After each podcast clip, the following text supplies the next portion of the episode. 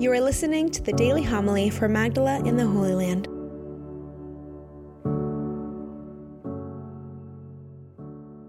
When Jesus entered Capernaum, a centurion approached him and appealed to him, saying, Lord, my servant is lying at home paralyzed, suffering dreadfully.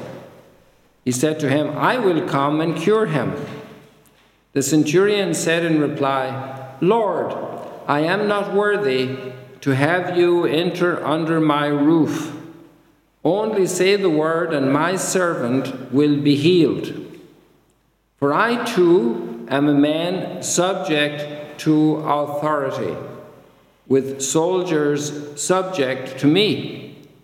And I say to one, Go, and he goes, and to another, Come here, and he comes, and to my slave, Do this, and he does it.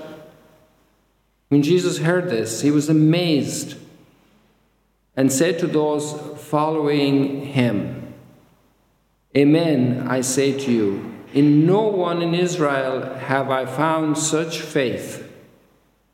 I say to you, many will come from the east and the west, and will recline with Abraham, Isaac, and Jacob at the banquet in the kingdom of heaven.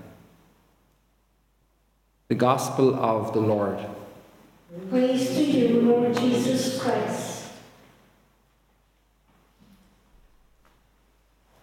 There are remarkable similarities between the two readings and the psalm. The psalm is basically singing what Isaiah says about all the nations coming up to Jerusalem, to God's temple, to the house of God.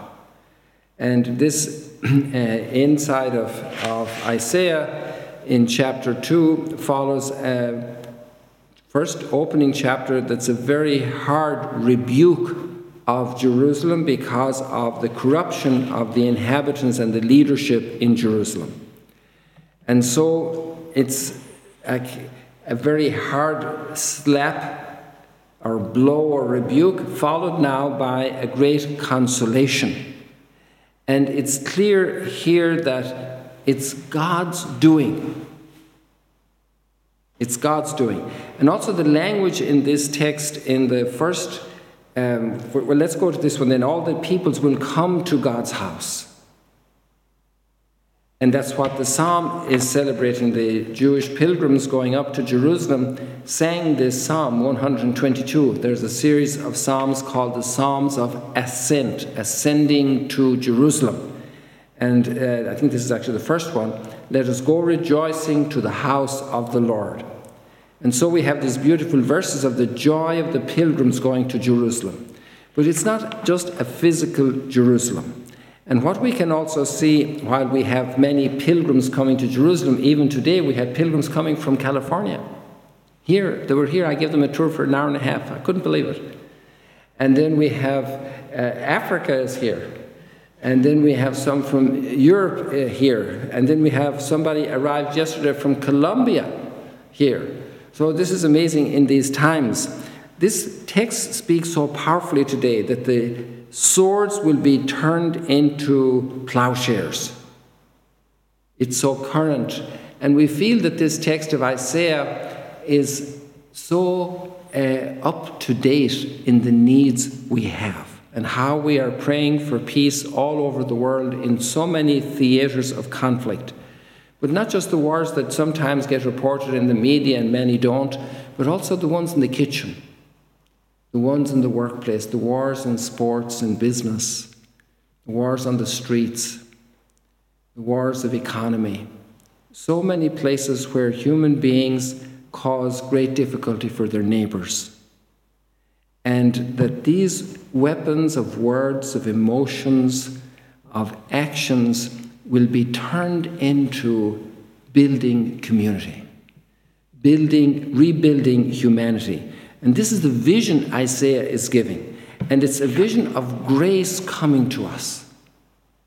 And here we have the faith of one of the nations, a Roman, an oppressing people, an occupation power is coming to say, an act of humility I am not worthy.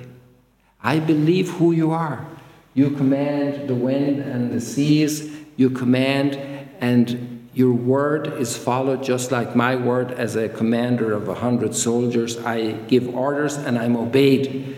And I understand, Jesus, that you can give an order for my servant to be healed. And we've turned that into the prayer before Holy Communion. Lord, I am not worthy that you should come to me. Say but a word. Like you purified Jerusalem in the past, like you purified so many great sinners who became great saints.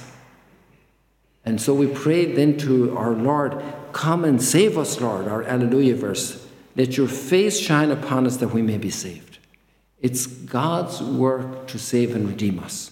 And we are exercising humility like this Roman centurion to let God do the work He wants to do in our hearts and souls to heal us, to renew us, to make us once again holy in His presence because we're made in His image and likeness.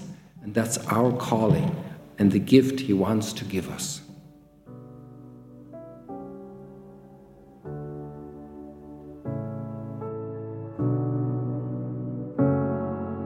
Thank you for joining us today.